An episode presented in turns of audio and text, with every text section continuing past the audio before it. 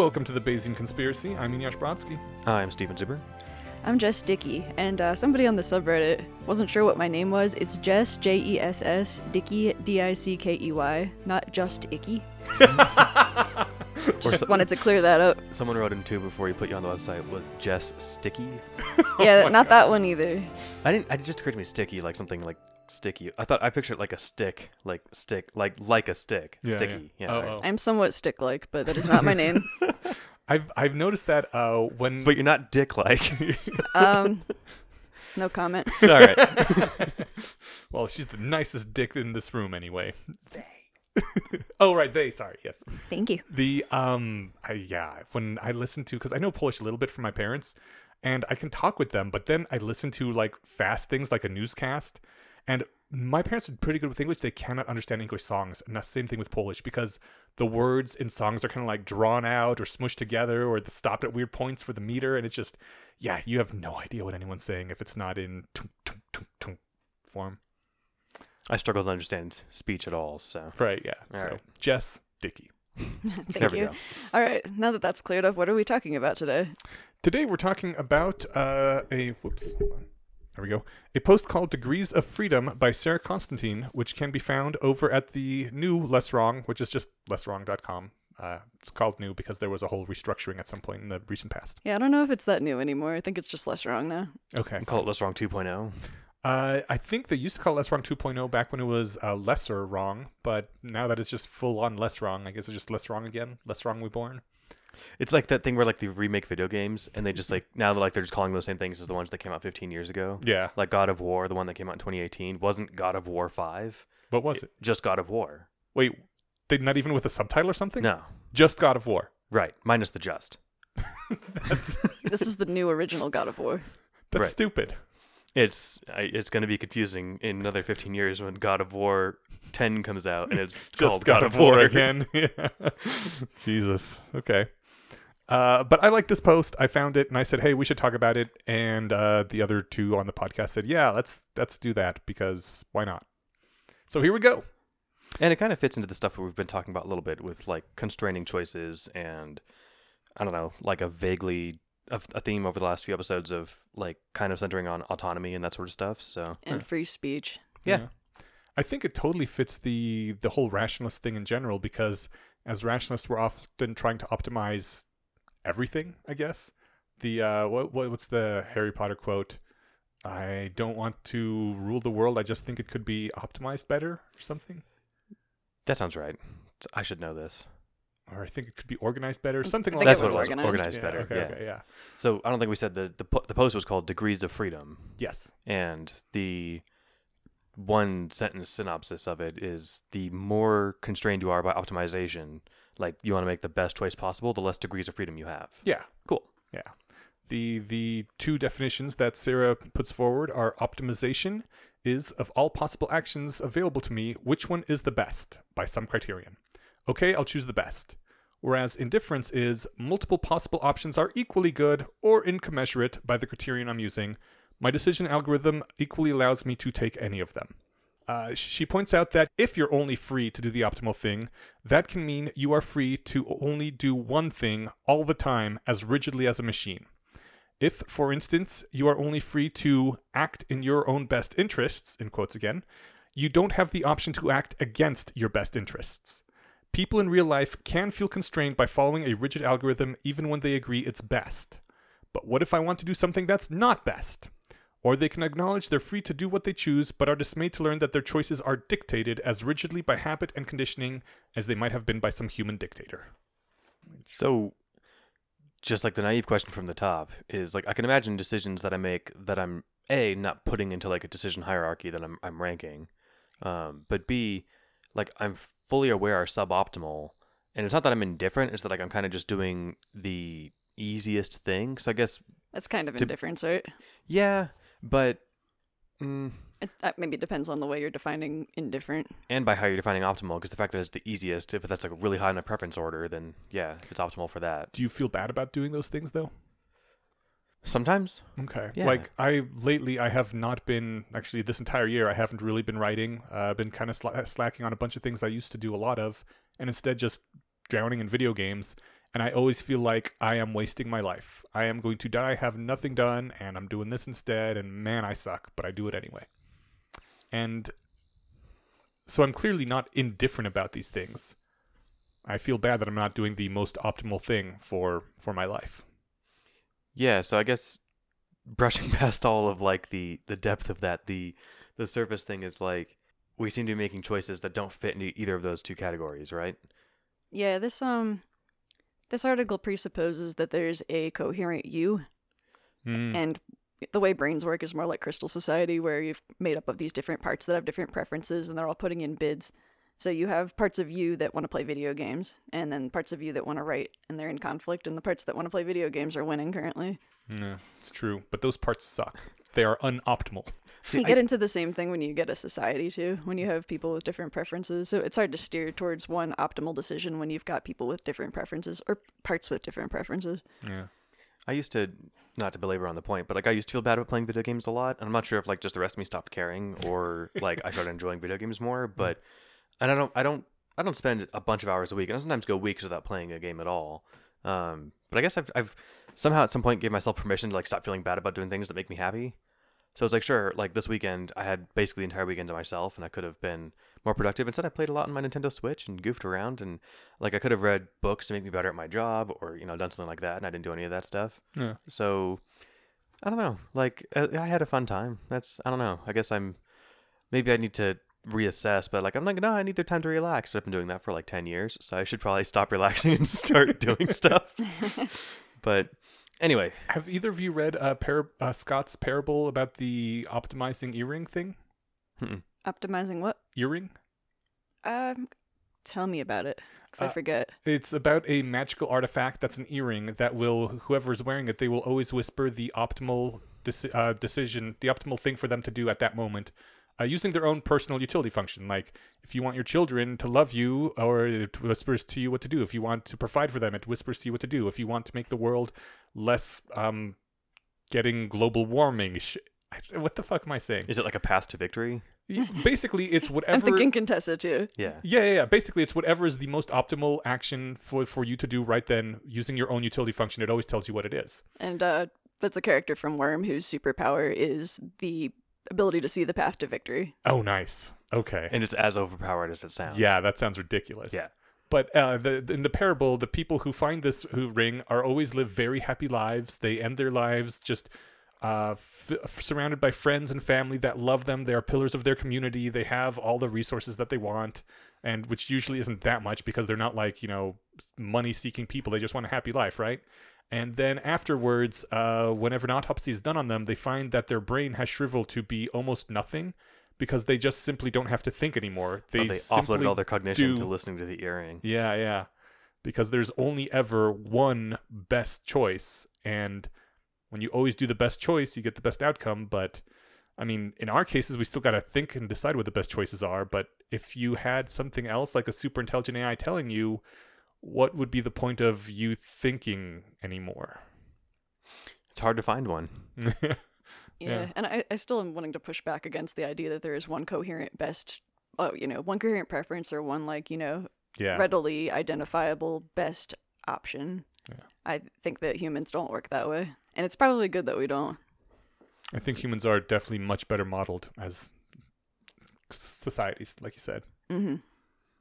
Um, should we go on with the rest of the post? Let's go on. Someone else want to read the next one? Sure. Freedom as indifference, I think, is lurking behind our intuitions about things like rights or ownership. When we say we have a right to free speech, even a right bounded with certain limits, as it of course always is in practice, we mean that within those limits you may speak however you want. Your rights define a space within which you may behave arbitrarily, not optimally. A right, if it's not to be vacuous, must mean the right to behave badly in some way or another. To own a piece of property means that, within whatever limits the concept of ownership sets, you may make use of it in any way you like, even in suboptimal ways. Um, and then this is still on the subject of property, so to own something just is to be able to hang on to it, even when it's economically inefficient to do so. As Weil says, is that Weil? I don't know. Property is monopoly. The owner of a piece of land can sit on it, making no improvements while holding out for a high price. The owner of intellectual property can sit on it without using it. For better or worse, rights and ownership define spaces in which you can destroy value. You are only you only truly own what you have a right to wreck. Which I think is a damn good point. I think that's kind of fun. Yeah, like like if I if my car if I shared my car with somebody, I'd have like a more respons- I'd be have to be more responsible in taking good care of it. Mhm. And yet, since it's just mine and it's got scratches and whatever, it's like I don't I don't really care. It's I always feel anyway. yeah much more like I have to take care of other people's property when I'm borrowing something. Yeah, but as it's as it's mine and it's then I get to value it as much exactly as much as I want to. So yeah, I also like the the point about um, the ability to destroy value because we both live in subdivisions, uh, HOA type places, right? The here we there's just a service that comes and mows everyone's lawn. In, out in the suburbs, everyone owns their own lawnmower, which they use like once a everyone. week, maybe. Not everyone. Yeah, um thinking about um when I was living in New Jersey, uh there's like, you know, some pretty poor areas and I remember there were some people that uh I, we had this uh system at, at my local community library that I worked at where we actually were like coordinating people lending lawnmowers to people who couldn't afford a lawnmower so they could upkeep their lawn Oh, so they weren't getting fined. oh neat. It's, It's- ridiculous. some people also have neighborhood kid, neighborhood kids mow theirs for money. So Yeah. But yeah, most people have their own tools uh, for whatever and just keep them to themselves and never share them, even though 99% of the time they aren't in use. And it'd be much more economically efficient to have some sort of pool where they're shared. But uh, then you run the risk of them being broken, them not coming back. And so everyone owns their own and just it's a huge waste of money. and most people don't like talking to the neighbors enough to try and coordinate. Like, all right, everyone give me twenty bucks, I'll buy a lawnmower, and Right. Then we can find a way to store it or something. and- Yeah, it used to be easier to coordinate community resources when communities were like tighter knit. Yeah. When they existed. Yeah, to talk up libraries again, um, a lot of libraries are starting to have systems where they will have, um, I'm not sure if lawnmowers, but they have like tools, like um, toolkits that you could borrow with your library card. I know that some had uh, like suits that you could wear to job interviews. I think that's a really cool idea. yeah, that's and it- awesome. it's kind of bringing back the idea of there being community resources, and libraries are generally paid with uh, state money or uh, local locally funded. You know, so I, I like that. Um, yeah, maker spaces too. Uh, there's like libraries tend to have these free maker spaces where you can use different resources.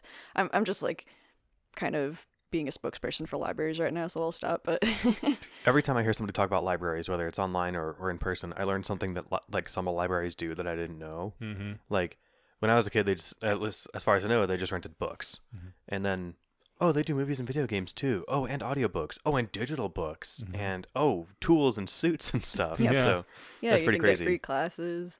They're, they're kind of like secular churches nowadays. Yeah, They- all the community center stuff is there now. Yeah, that's kind of true. Um, yeah, I Hmm. actually really like wish that libraries would kind of take over that space. I mean, like Mhm. that they are kind of starting to, but like, yeah. Anyway, Um, real quick question, you guys: Do you both think that owners of of property, both physical and intellectual, should be able to monopolize it and exclude other people from using their property? are you asking whether I'm a communist? sort of. I'm I'm gonna sneak in a gotcha here. Hmm. I think my answer to that is sort of. I don't know. My answer to that is man. I don't know. Uh, okay. That's hard. What do you Um, think, Steven? I think I mean intellectual property. I think is is harder to define and then harder to like constrain. Like, it, um, is it my idea? Or like I remember there was a thing with like Apple trying to patent the the tablet Oh God. because they they had the idea of a big touchscreen com- a computer. Apparently, they said it was theirs. Yeah. And I think you told me this. That they're like, no, no, check it out. On Space Odyssey 2001, there's one on the table here. So this was already public property before you guys got your hands on it. So, like, or you know, another like, I think Sony and Apple do this stuff kind of stuff all the time. They wanted to patent like the home button on the bottom center of the screen, like Yeah. weird stuff like that. The rounded corners were a patent. Yes. On And so like, yeah. you know, that seems weird, and you know, a lot of that seems just to be kind of like to to litigate other your competitors out of the market. Mm-hmm. But like if it's a if it's a thing I have, like Mhm. that makes it a lot easier. I think it's it's my stuff. I can do whatever the fuck I want with it. That's Mhm. my Yeah, my it is. intuition. It's weird that our intuitions are so different for physical things versus IP. I mean, like everybody I know pirates stuff. Mm-hmm. and nobody like uh, some people feel kind of bad about it and then like most people just don't But like, it's. It, can you imagine if we lived in a world where everybody just stole stuff from the convenience store all the time? I think it's the the pirating. I'm not very in on the community, but I'll occasionally see like the comment sections of of torrents. People are like complaining to the uploader, like, "Why is the like the audio on this so bad?" And it's like, "Because it came out in theaters two days ago. You entitled piece of shit. You're Yeah. trying to steal it." Like, yes, Mhm. I'm here too, but I'm not complaining about it, and I already paid to watch it. So, anyway, so what's the gotcha? Oh, that, I was just going to ask when's the last time you saw a piece of media that you shouldn't have? Oh, sure, Yeah. never, because I'm a good, you know, Exactly. copyright fearing American. Yeah. but I recently watched um um what's the new Star Trek called? although you did try The to loan, you did try to loan me a DVD, and I had to turn that down because I knew that that was prohibited by the agreement that you made with the company when you purchased it. no, no, that is my mine now, and I can loan it to whoever I want. But yeah, no, I watched an episode of The Orville uh, just last night on someone's Plex server. So yeah, because like, where is it? Like CBS or something? Who has cable anymore? Who owns a DVD player? Uh, I have an Xbox. I have an Xbox One. I don't think it plays DVDs. Yeah, it does. Oh, it does. Well, today I learned I don't play Blu-rays. so Yeah, anything can play Blu-ray can play a DVD player, I believe. okay. Well, in any case, like I only know one adult with a with an expansive physical collection of movies, Yeah. and like I just. I, I mean, it is like I know this is like totally an aside from the post, and I totally get like the people who make those things should should get paid to have to like make them. Right. If I could have paid to watch Game of Thrones and not paid for a two year locked in contract with HBO, I totally would have, right? Yeah. What I would like, I think that what could work is Except like, for season eight. I would have paid to finish the se- finish the show. That's true. I would have paid and been angry. Completion money. yeah. But let but you'd be less angry if you paid two bucks an episode or five bucks an episode even than you would be if you paid sixty to, or whatever, uh, forty bucks a month for HBO just to watch it, right? Um. Yeah. Yeah. Because And I'm then not you sh- still have to watch ads, right? I'm not sure. No, not on HBO. No? Okay. Well, I mean that's great. Like, but I, I guess just to me, it's like I don't want the whole thing. Just I want the little part that I want. And if I could get that, I'd be way more inclined to pay for it. So I think that's actually where things are going. Yeah. I think Apple. I mean, that's kind of what Spotify did. They they took piracy and made it, you know, so easy and convenient that all you have to do is listen to some ads every now and then. That now everyone uses Spotify instead. yeah, and, and- the premium service is like super affordable and like way more convenient than pirating and making your own playlists. Absolutely. With you know the one downside being that artists generally can't afford to eat anymore. Yeah. Don't love that. Yeah. Shall we go on? Shall. Yeah, this is kind of what we're talking about, but uh, an intuition behind the fact that society is shaped by people's desire for more discretion in decision making. The above, the previous stuff was. Yeah. So, some discretion is necessary to ensure good outcomes. A wise human decision maker can always make the right decisions in hard cases where a, mecha- where a mechanical checklist fails. And they use the examples of like job hiring or admissions to college, that sort of stuff. So, there's still humans involved there. However, what we observe in the world is more discretion than would be necessary. We have discretion that enables corruption and special privileges in cases that pretty much nobody would claim to be ideal.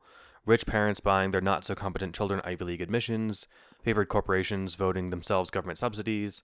Decision makers want the freedom to make illegible choices, or to put it more unfavorably, they want to destroy value. So it is weird that, like, um, you know, a, a law that, like, you know, showed that required like transparency in politician funding um, would be seen like as a constraint on someone's freedom. Mm-hmm. But that's kind of what they're getting at here. Mm-hmm. And Yeah. like transparency is like violating their their right to make bad decisions or make uh, Yeah. super biased ones in ways that like we as the people that they're representing don't know about. the more you're constrained by optimization processes, the less freedom you have. And, you know, once things are very transparent and these processes are in place, then you've lost that freedom that you used to have. Yeah, this also comes back to um, now these are cases where people are making decisions that affect others. So you're as part of a community or society or country. Um, obviously, it seems like we should be free to make decisions that affect only ourselves, but when they're talking about decision makers, um, I can think of cases where I don't do and don't want people to have that ability to destroy value. So, like, there's an example of, um, say, like a military general uh, making decisions that maybe destroy value and that like people would object to, but like because this person has this level of expertise and knows what's going on in a world, uh, they, that might be the right choice. Um, even though it's the unpopular choice. Maybe oh, oh making it a military general makes me like more inclined to be disfavorable towards it. So maybe instead of that, let's do the example of the uh, banned things store. Yeah. Like a lawmaker saying, yes, we should have these banned things stores. And then like the rest of society might be thinking about the, you know, mother of four who died of the Dr. Snakeys arthritis oil. I think like another way because like politicians, everyone hates you know, or everyone like it's a very politicized topic. So like parent parents are other um like decision makers, Mhm. right? So you want your parents' decisions to be based on like their best judgment. Hopefully, that's like well informed. Mhm. You don't want it to be based off of like somebody lying to them or um like Nestle's weird practice of like giving people formula and then getting them hooked Oh, on it because they're not producing uh breast milk, right? So, um. Or, or a parent making a decision to like not vaccinate their kids because some celebrity told them not to. Yeah, in general, I think you want parents to have the freedom to raise their children how they want because they are most likely to have the local knowledge as to how a child can be successfully raised in this environment and given the temperament of the child. Like, usually you want that to be parents' decisions, and there's just a few rare cases like the vaccine thing when you're like, no, you really, we, we, we aren't, we can't let you have this decision at this point. Yeah, and at that point, like maybe the line where I think because the difference there is like, a, I don't think you should be allowed to kill your kids, so I'm pro vac- I'm pro mandatory vaccination. Right. But like maybe you're like, you know what, I don't want to ed- I don't want to educate them. I feel like that's just gonna you know hold them back from like finding a, a good life meaning of like some you know uh, craftsman labor or something, right? Um, so society has decided like, no, you have to educate your kids. If you don't want to send them to public school, fine, but you have to like do at least something. Um, I think it- there was a. but oh, I think I was gonna say that the difference there is like it's it's different between like the shows that you're gonna let them watch at home or something on TV, right? Right. Um, because whether or not your child is educated actually has an impact on society at large. And same thing with vaccinations. Exactly. Yeah, vaccinations definitely. They you go to school and get the other kids sick. So, but if if you're if you're gonna say no, I'm not gonna educate them. They don't need to learn how to read. Society is like, yeah, they kind of do because they it's gonna the rest of us kind of have a have an accrued interest in everyone having like a minimum minimum level of competence. Yeah. There was a, I thought, a really interesting example right near the end of this post about uh, Stalinism, where there was a particular intellectual in, I don't know, Russia around the time when Stalin was coming into power, who uh, all the arguments at the time were in favor for communism and particularly Stalinism to enforce communism and make it make it work. Uh, so it was obviously the most logically, morally correct thing to do to uh, support Stalinism. It was the only way to move the human race forward. And the person said, you know what? Even though it's obviously the correct and most optimal way to run a society, I just don't want to. And um, so they had that.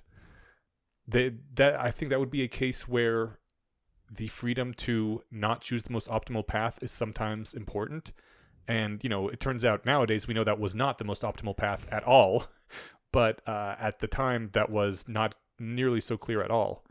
And so the ability to to be free to destroy that value, I guess, was important too.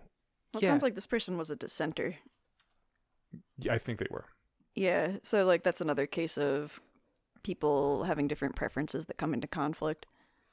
Yeah, I think it's But he was also convinced that that was the optimal thing to do, uh, the way to reorganize society. Why? What was his uh, motivation then for saying no? I don't want to.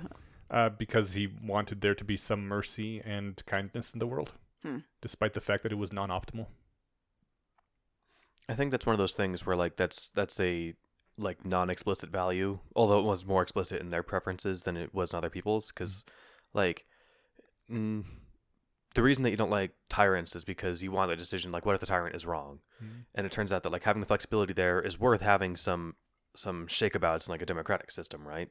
Because at least then there's in theory the the the chance that like we can at least get back on course rather than just trusting somebody to keep us on course all the time that we can help kind of steer. And yes, that means that we'll occasionally hit stuff, but at the very least, it means that we have everyone has a hand on the wheel, right? Yeah. Yeah, Um, this is. We're, uh, sorry, were No, you no. finished? Yeah, go ahead. It's actually making me think more of kind of the sacred cows. Um, uh, what is the thing that I'm thinking of? Taboo trade offs. Yeah, like uh, unthinkable thoughts. where people might uh oh boy there was an example i had i, I was thinking of uh somebody who can't accept that there's no such thing as heaven. Like i i refuse to accept even though like there's no evidence. But uh i just because it makes me feel better and thinking about a world in which uh people just die forever makes me feel bad. And that's going to prevent that person from being able to consider things like cryopreservation or um having you know their brain uh, uploaded. So that yeah i guess there are cases where people's emotions could also like supersede their uh, ability to choose uh, an optimal i don't know somebody else talk I think no, I mean I think we all agree with you that not dying is the most optimal thing.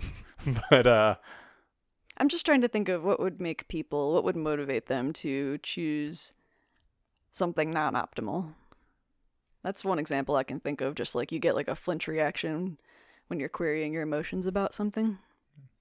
And then what was what was the thing you were saying, Steven? It, it sounded more like you were just saying that like basically this person's kind of weighing their values and in this case this person more strongly valued uh kindness in the world than whatever the optimal state was going to provide for people. Yeah, or they just expected that having some autonomy could keep them like and I'm not sure who this person was or what was going on there, but I could imagine like you know voting against, you know, who I thought like might be, you know, really well qualified or something, but like no, let's let's go ahead and keep, you know, a way where we can all keep weighing in at some point or something, right?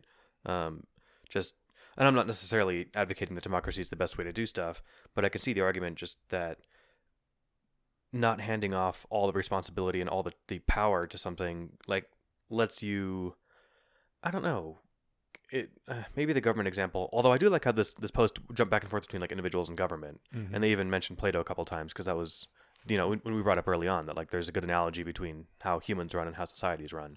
Um the like you know personally it's just nice you know again this weekend i played a lot of video games and watched tv like it's it's up to if there was still somebody in my life calling the shots and saying you can't do that i might be like pissed even if i knew that they were right Mhm. kind of like doing your homework or going to school Mhm. and it's like i know i probably should even though when you're a high schooler it's hard to see the value in it or something but the i don't know at some point i think lose like the, the when you when you gain the autonomy to like make your own decisions and decide how you're going to spend your time giving that up like takes away something that you really really value which is the decision or the ability to make the decision make decisions that someone else and you would probably would agree is not like the best way to spend your time but it's like you know i feel like doing that right now. I'm not sure how this ties into i, I guess i can see it but it uh, eh. mm, sorry I'm, I'm hedging on this because like optimizing things and optimizing your decisions is uh, great right? But i don't know. I guess i don't feel constrained to do the best thing that i want to do all the time anyway. You know like if i want to take well because that's my preferences shift all the time right Mm. and so maybe that's why you like autonomy because you know what your preferences are and someone else doesn't. Like if you want to take if you want to take the long way home from work once because you just you want 10 more minutes to relax or you know there's a prettier park drive by over here. Yeah. Well, you're spending more time on the road, you're putting more CO2 out there, you're not home faster so you can get home you can just get started on the things you need to do at home right away. Like if someone else is making the decisions for you, you you're you're much less free Yeah, to do, to do your thing. that was kind of I think what Sarah was saying about uh kind of losing degrees of freedom Right. by choose by like being you know forced to choose an optimal outcome. No, go ahead, Ian. So sometimes it's not even other people choosing for you. It's just an optimization process that you think this is the most optimal thing, so you feel constrained to do the most optimal thing. Yeah, I'm thinking about a a discussion that some of my friends were having recently about feeling like uh I need to save the world and uh you know have a high paying job so I can donate to effective altruist groups and then someone else saying but like is that better than living a hedonistic life where you're just making yourself happy? And then like how do you define better? there was this whole discussion that uh I'm still very confused about now. That 4,000 year old conversation about what is the good life. Yes. Uh, and you guys didn't settle that over lunch? Oh man. Not yet. Um, actually, we touched on the next quote already, or the next bullet point we had here, which was that this is true at an individual psychological level too. Of course, we want to be free to waste time and resist pressure to account for literally everything we do. Right. And Um, I'm glad that I articulated my thing before I read basically what she said much more succinctly because I was making kind of the same point. Yeah, that they put it well. Uh, going on, illegibility partisans say that the weakly enforced rules are the only way to incorporate valuable information. Precisely that information which enforcers do not feel they can make explicit, either because it's controversial or because it's too complex to verbalize. If you make everything explicit, you'll dumb everything in the world down to what the stupidest and most truculent members of public of the public will accept. Say goodbye to any creative or challenging innovations. Yeah, that kind of was the the military general example or the uh, banned goods shop example. there was a good back and forth about that in the um, the Talking Heads debate with Massimo Pigliucci and Eliezer Yudkowsky, when they're talking about, I think uploading, Mm-hmm. um, and that yes, it would be like murder by textbook definitions that we have now, but like you would continue on in a way that like you wouldn't be murdered. Mhm. Like yes, you'd be killed, you might be offline for a minute or something or whatever, right?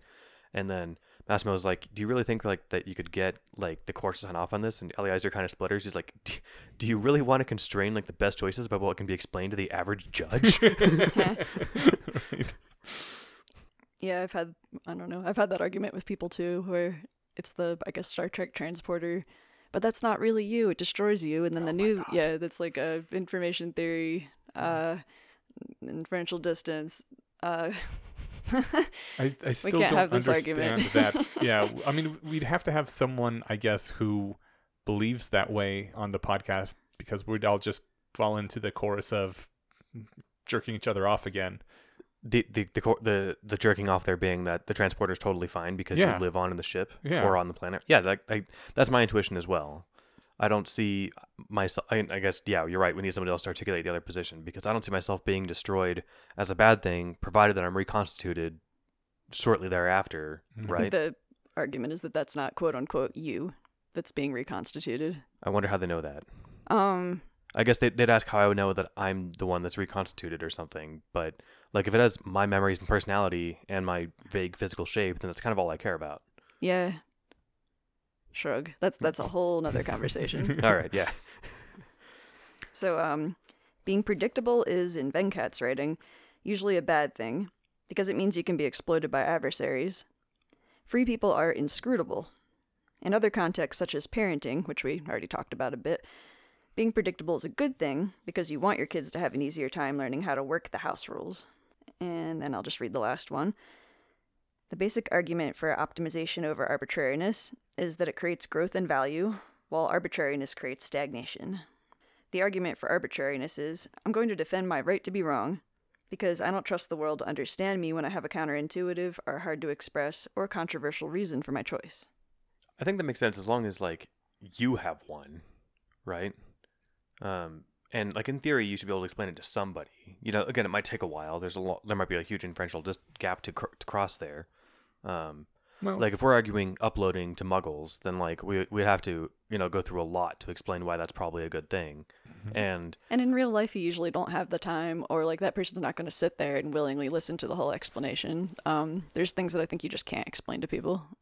But I think that's basically just another argument of you should be free to make the most optimal choice. It's just that you can't always explain the most optimal choice. Um, I think that's what this is saying. Yeah. But I think sometimes you can just be indifferent among a bunch of choices and you shouldn't have to go with the one that's most optimal.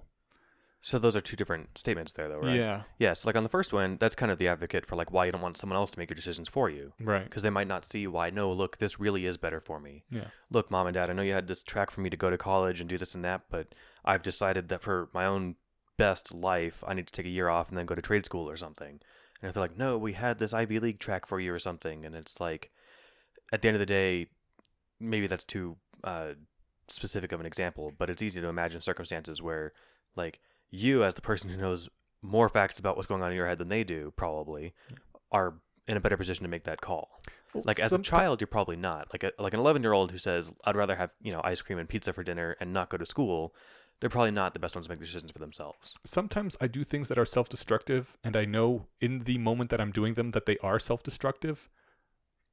Every time i get should drunk you should I not do that though? Well, that's you know you've weighed your choices ahead of time, and And I know it's the wrong one.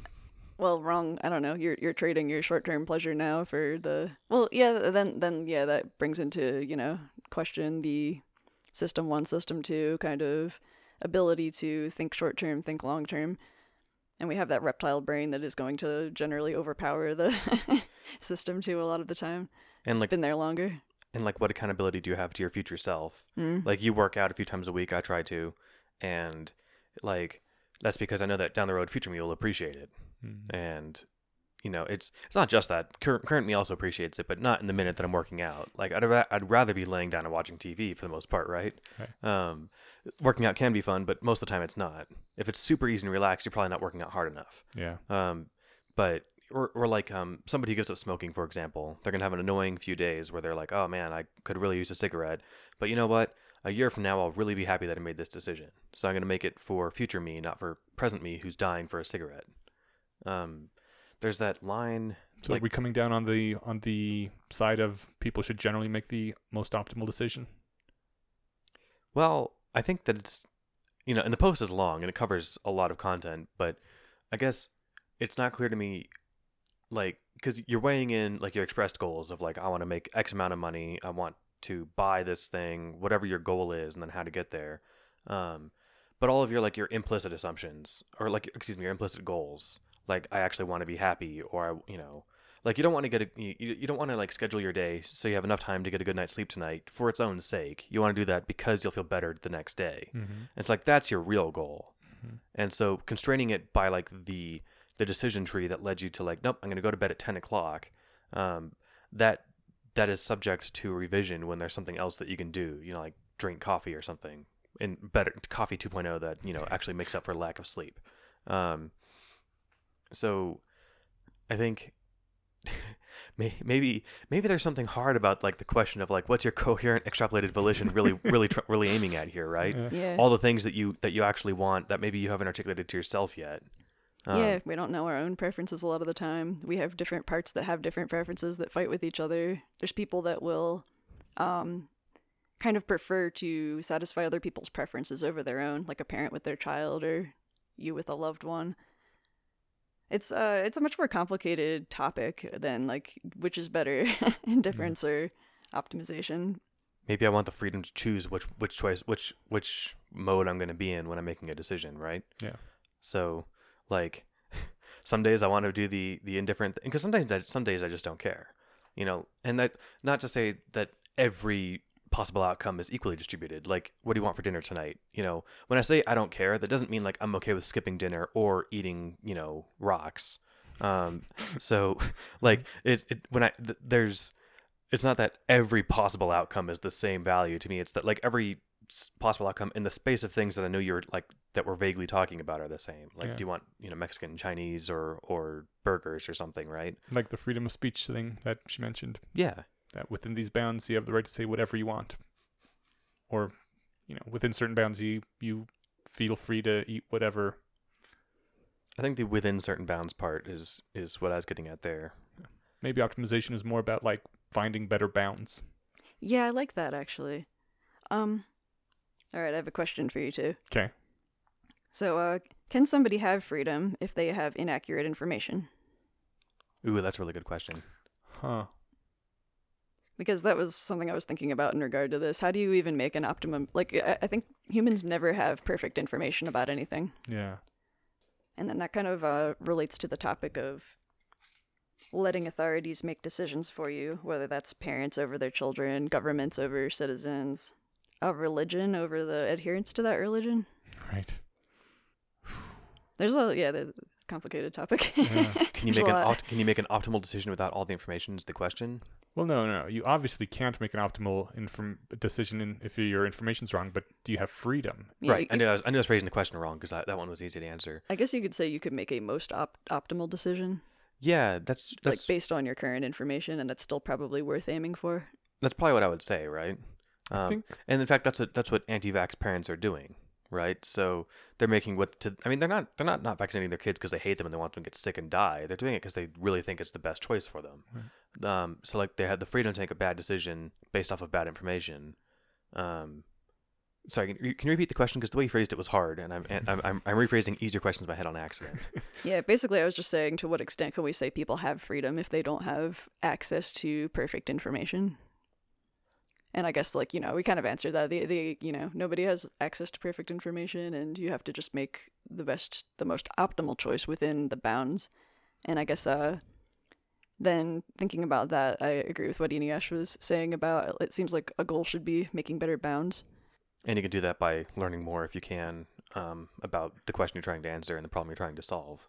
See, it's different because I feel like you should have the right to make the wrong decision if given that you have all the information.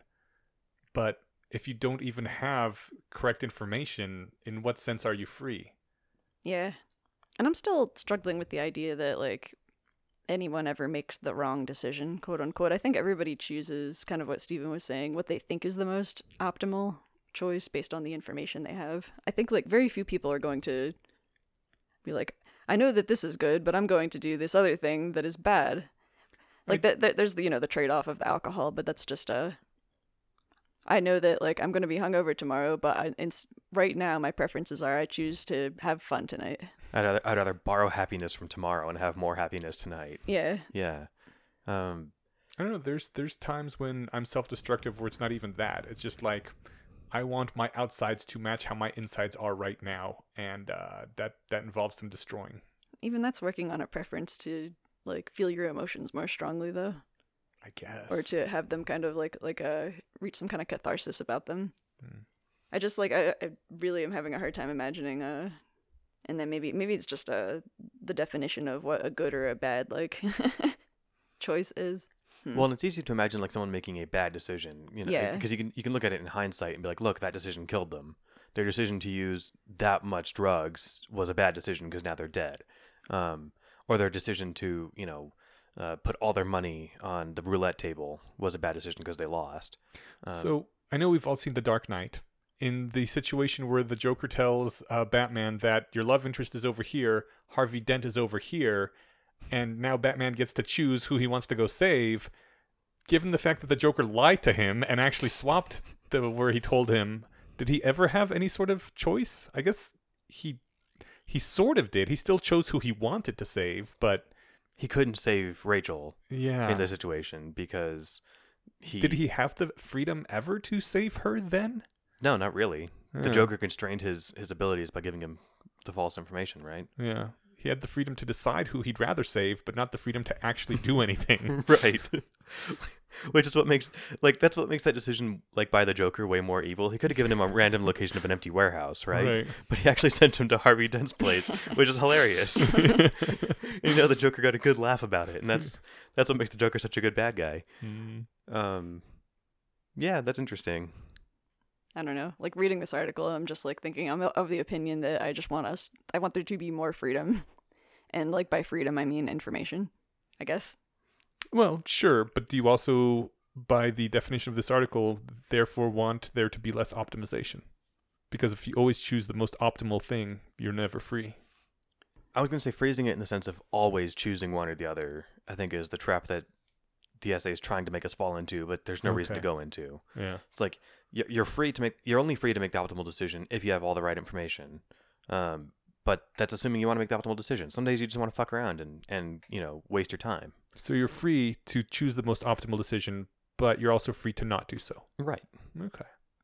So like it would sure be nice like if my if my decision was like all right in 5 years I want to be making this amount of money working at this place and have a house this big or something whatever your arbitrary measurable goals are then there is some path to victory there right um like it's not clear to me if Contessa's power from Worm could say I want to waste tonight what's the best way to do that right. right there probably is some answer to that if you're but like I guess it's not clear what waste means there but like what she, what Contessa can do is not use her power so she has the path to victory that gives her the optimal uh, 117 step route to solving whatever problem she's facing.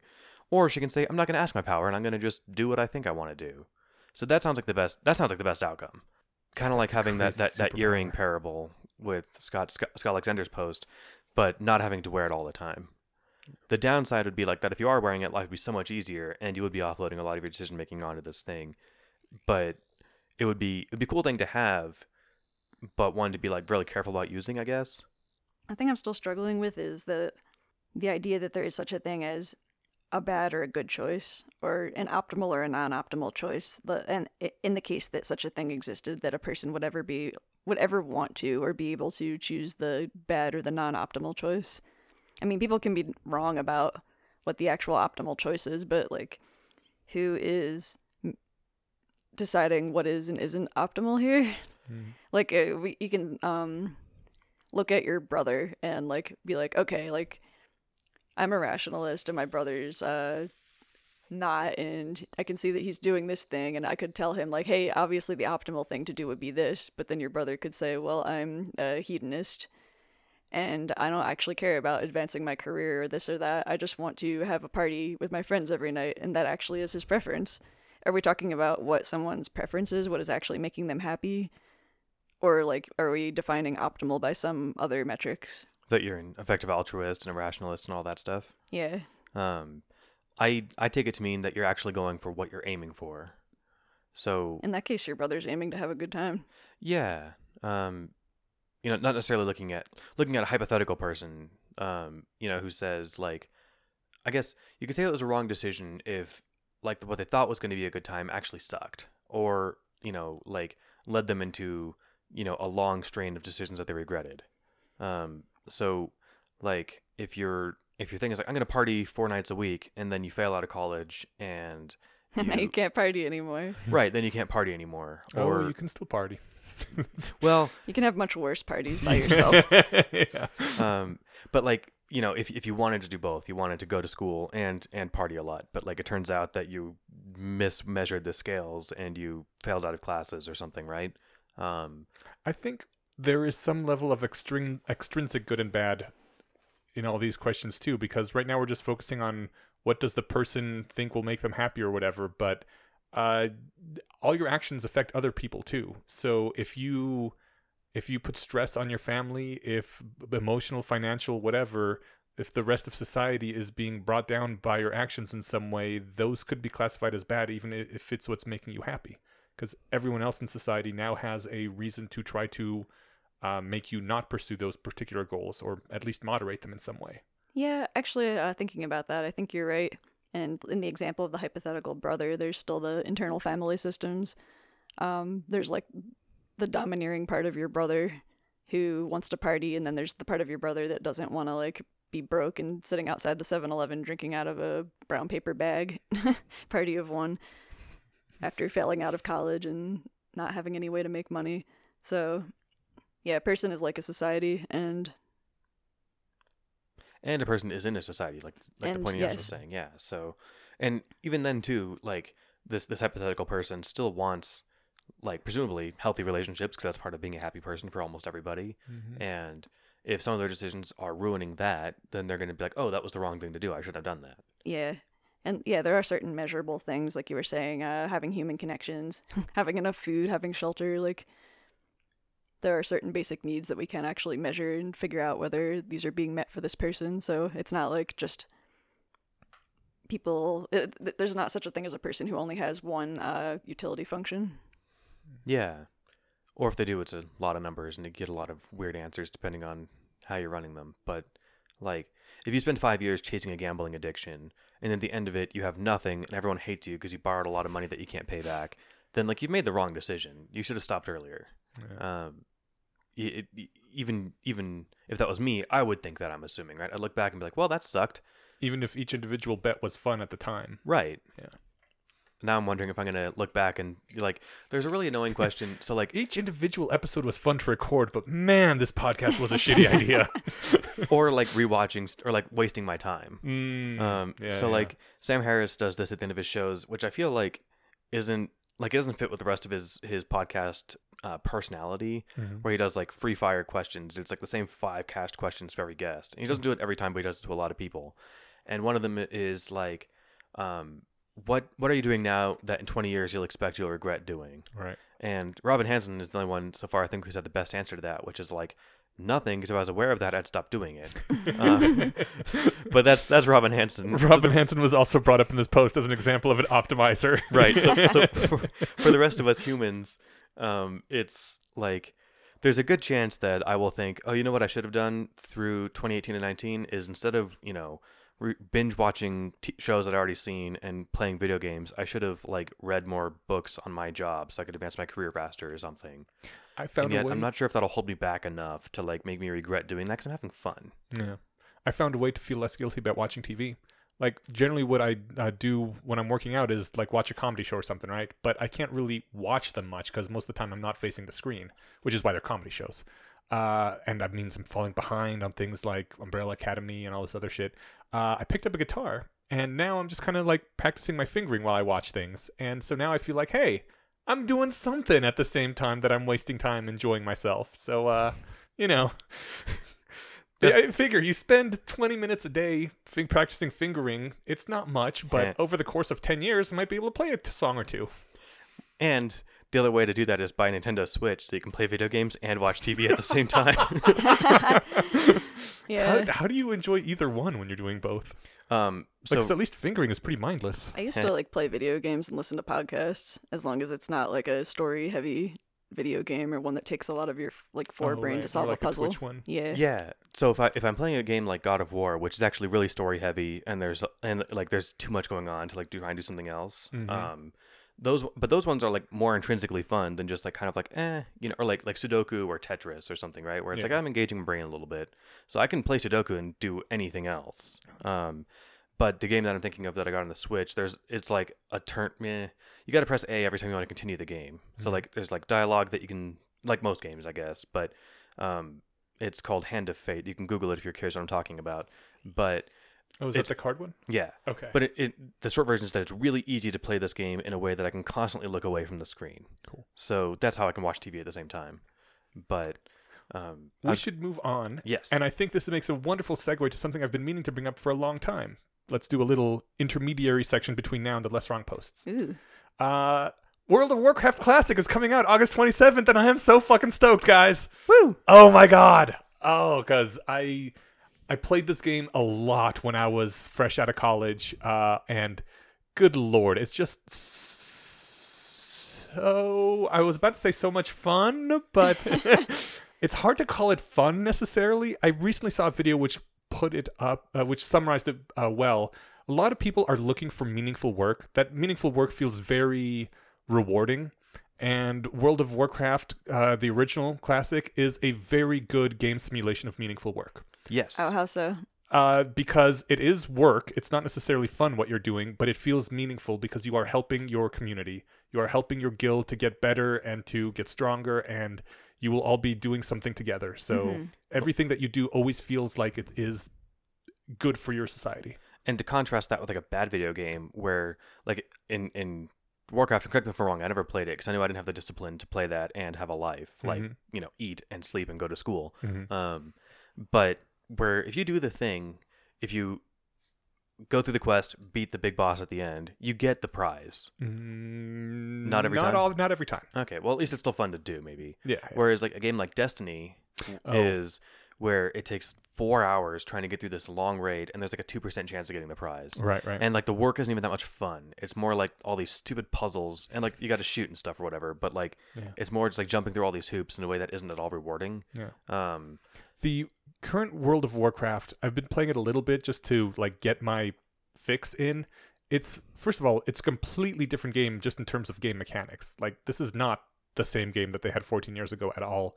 But also now it's much more of that looter shooter thing where you you sign in, you play for 40 minutes, you get your shot at some loot if you accomplished your mission, which you generally always do, and then that's it. There's no community. The people that you played with, you probably won't see again unless you've like started your own group. But uh, yeah, it just it it doesn't feel the same at all. There's no no real continuity. It's a one-time session game that you can play over and over in 40-minute increments, rather than a persistent world where what you do feels like it matters from week to week.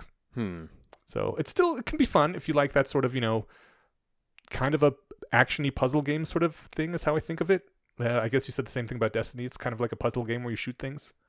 Yeah, except it wasn't fun. Yeah, yeah. Like that and that game had so much hype behind it, and they like they had Peter Dinklage back at like you know the prime of Game of Thrones do the voice for the little robot. Oh, neat. And they're like, we're gonna keep adding stuff to this game for ten years, and it's gonna just, we're, you know, it's gonna be coming to you guys for free, and we're gonna just keep making this game bigger and better. Yeah. They ended up charging like thirty to sixty bucks for every expansion, and then like dropped it after two years. Mhm. And they even like ended up replacing Peter Dinklage as the voice actor because they just didn't want to keep paying him. Oh, Um, so they had someone else do it. okay. It was like that whole game was a great to me like lesson in how like to do something the wrong way. Um, Yeah, my coworkers were super addicted to that game, though. I mean, regardless of all the dropped balls and missed opportunities and broken promises. they do um, a good job of making addictive addictive games. Yeah, I, I think it was just that we were working together in an office all day long, and then these guys would go home, like have dinner, and then they'd all log into Destiny and like and play together. So it was still the um, community aspect of the game that was getting them to come back to it. Yeah, I did that when I was delivering pizzas. The guys that I played with, uh, we played Call of Duty, hmm and that's like it's a lot of the same. It's the exact same kind of game, you Yeah. know, first person shooter. Um, and the zombies missions are a lot more like playing Destiny raids, where it's like you're gonna except you don't win at zombies, you just get further. Okay. But like all the fun of that is playing with a team that's good and wants to cooperate. Do you uh, feel like when you successfully meet your goals, you're making the entire team better? Not in either of those games, Okay. except like because in Call of Duty you're not progressing at all. There's not like experience levels that you're gaining playing the zombies missions. Okay. And in Destiny, you're typically only strong enough. And I'm talking about the first one. I never played the second because I decided I was never going to give them my money again. Mm. Um, or I'd or I'd never and I'd never reserve a game again, like pre-order. yeah. yeah. Um, so although I did pre-order Breath of the Wild, but I was willing. I, I knew that one was going to deliver, and it did. So Okay. Ah, so good. yeah.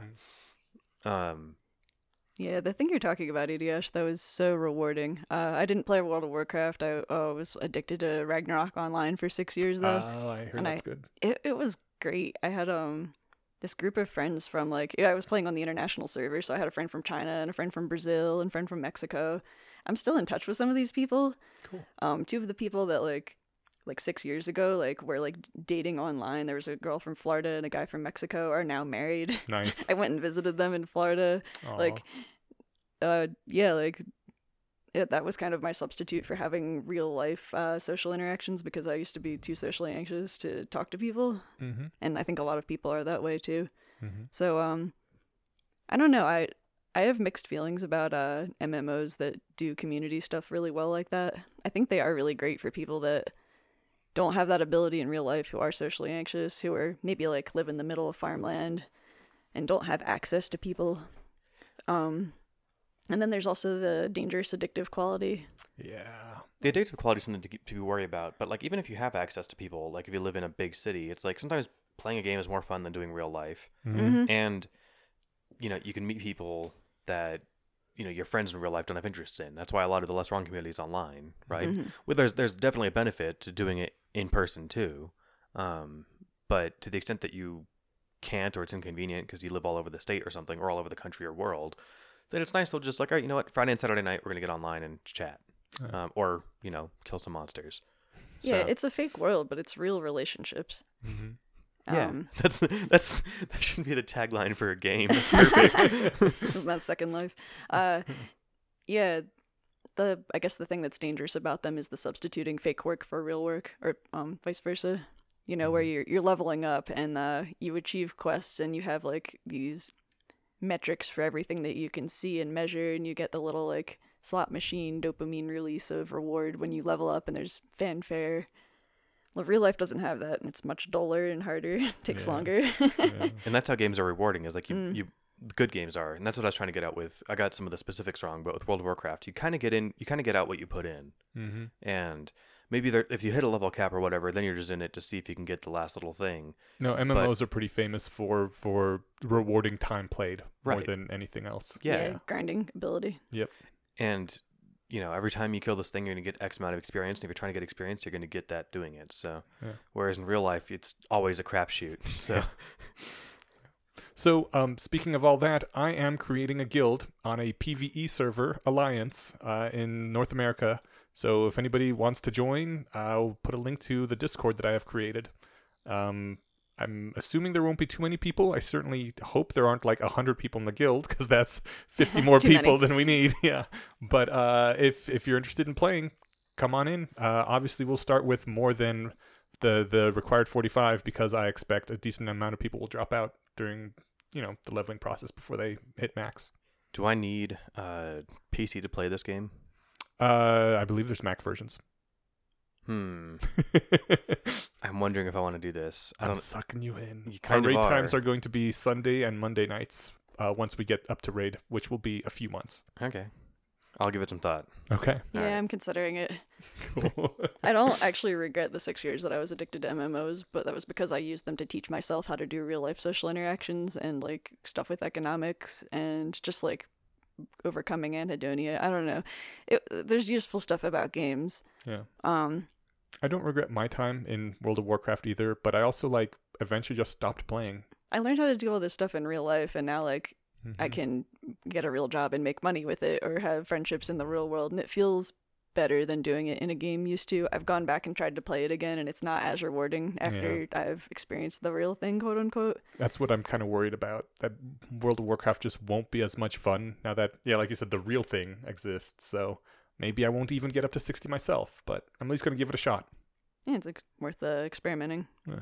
And that's the thing too is like assuming you already have the hardware to play it. Like the game is sixty bucks, which is like nothing to shake a stick at. But you know, if you play it for twenty hours, which is probably a, a gross underestimate, Mm-hmm. you know, that's three bucks an hour for fun. That's like that's way less than we're typically willing to pay for a good time. Yeah. So, Yeah. like that was the thing. You know, we talked about that game that I was playing. It was thirty bucks. I bought it on a whim because I liked the first one a few years ago. Mm-hmm. I was like, even if I only play this for ten hours, like that's still a lot less like dollar per hour of fun than you know going to the movies or something, Absolutely. which I'm planning on doing here at some point, probably today. So Cool. if, I don't. I think my my usual threshold of like you know movie is like whatever six bucks an hour for fun. That's probably too much. Well, it depends. I don't know.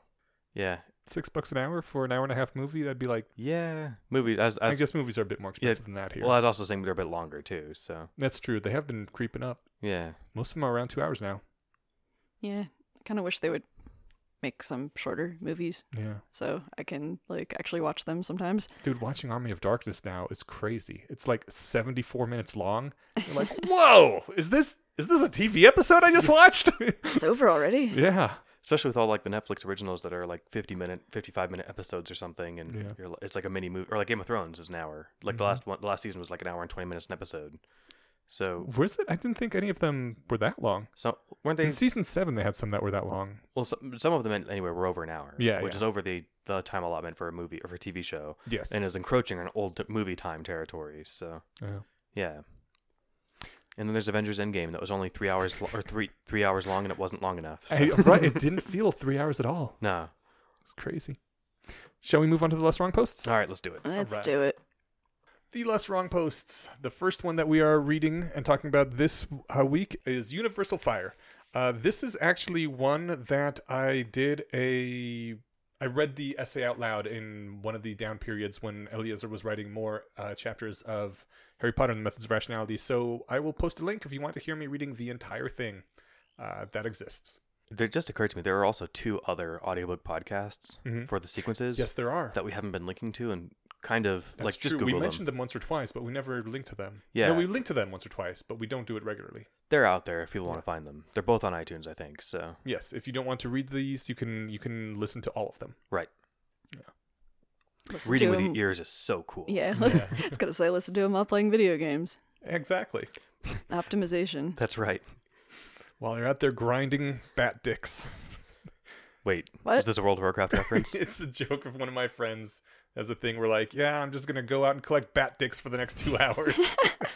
because you get random parts of the animal not random, completely random, but like sometimes someone's like, I need oh 10 wolf paws, and someone's like, I need eleven bear snouts, and someone's like, I need twenty rat dicks. Fifty percent of what I know about World of Warcraft was from that South Park episode, "Make Love, Not Warcraft," yes. and I feel like they did a good job. Yeah, they even did. though I don't have anything to compare it to. I did I did demo the game for like a week when oh. I Oh. was because there was like a trial that you could play, Mhm. and I was like, I'm way too into this. I can't do it because I think I mentioned this to you before offline, but I put I think 450 hours into my first playthrough of Elder Scrolls Oblivion. Yes. And like that's offline. That's a lot. That, that's a lot of hours. Mhm. And like if I was online, like not just like competing with myself and like trying to make a great character, but also measuring dicks with everyone else out there, Yeah. I would I would lose sleep. I would just stay up all night taking caffeine pills and drinking Soylents and just like running. Yeah, I don't know. I I would I'd run myself ragged playing this game. Yeah. So Not a good idea. not for me. All right, Universal Fire. In Universal Fire, it starts off telling talking about a piece of uh, fiction, a book where Harold Shea is transported from our own universe into the universe of Norse mythology. This world is based on magic rather than technology, so naturally, when he tries to light a fire with a match brought from Earth, the match fails to strike. Bum bum bum. Eliezer has a problem with this. Eliezer says that Anton- Antoine Laurent de Lavoisier, I think, Yeah, pretty good. Okay. Discovered fire. His great innovation was to weigh all the pieces of the chemical puzzle both before and after the chemical reaction. So he discovered that all the parts, including the weight of the air after a fire, are equal to all the, the weight of all the parts before. Uh, he also knew how to separate gases and discovered that burning a candle diminished the amount of one kind of gas, which they called vital air, and produced another gas called fixed air. Today we would call them oxygen and carbon dioxide. When the vital air was exhausted, the fire went out. And uh, he said that the thing that's really amazing about this is that way back in the day, when people didn't know how their bodies worked, like not on a real deep level, like you could look at your hand and flex your fingers and really have no idea why that worked. Like, I mean, you know, the muscles are doing work and moving them, but why are your muscles contracting? How is any of this possible? Must be the soul inside you, right? Yeah, why why does your hand move and not like a piece of clay that you're holding that's shaped like your hand or something? Yeah. Which like all seems kind of obvious to us now because we all took you know elementary school science and stuff. Mm-hmm. But just a quick side note there, I anyone who hasn't read anything like on a history of science, I think it's worth like just grab like something like um a brief history of nearly everything, and there's an audiobook version of that too. But the just putting yourself in the mindset of somebody who didn't know all this stuff already, because like you look at it now and be like, oh, chemistry is boring. It's like, do you have any idea how like weird it was to live in a time when you didn't know what stuff was made of? Like now we now we know, and it seems like that's something that humanity has always known, but we we've only known for like a few hundred years. that, Like stuff's made of atoms, right? Yeah. So th- that I think that that sort of thought experiment, which you can run by reading a, a history book, um, is like just vital to getting the wow of science. Yeah. And to make something like this make more sense. And that's yeah, that's where he points out. Imagine not knowing all this stuff and then discovering that humans in the course of breathing consume vital air and breathe out fixed air just like a fire will consume vital air and make fixed air, meaning that people also run on combustion. We're made of fire. yeah. Which is like, what the fuck? Which is, I mean, that's pretty fucking amazing when you think about it, right? Who, if you discovered that, would that not freak you out? Especially if you didn't have it, it like if you discovered it in the context of knowing so little else about the, the nature of the world, right? Yeah. And so it's yeah, there there what you what you could infer would be How the through, through the through the roof. Yeah. What? Why is there fire? What happens? There's obviously no fire inside me, but what? Yeah, like you put a candle in a jar and it eventually burns out. You put a mouse in a jar and it eventually burns out. Yeah. Like what? Why are these things the same? Right. Because you don't know what's in the air and you don't know yeah the parts of it. So yeah, Is the fire alive? I don't know. Uh, Eliezer explains matches catch fire due because of phosphorus. He gives some breaks down a bit more. I skipped ahead a little. Phosphorus is highly reactive. Pure phosphorus glows in the dark and may spontaneously combust.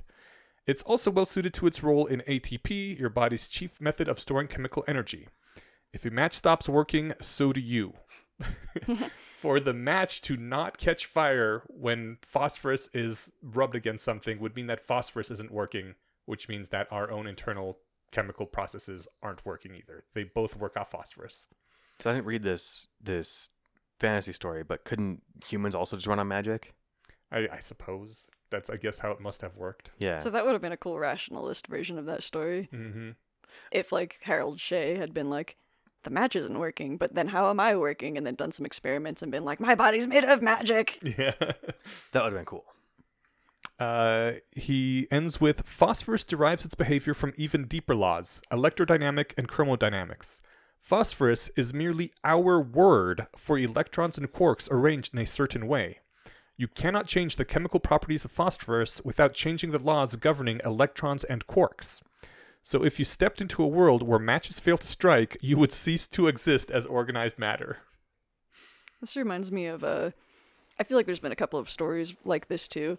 But I remember as a kid, I had this book of uh, short like science fiction stories, and there was this one where there were these two kids that discovered a time machine.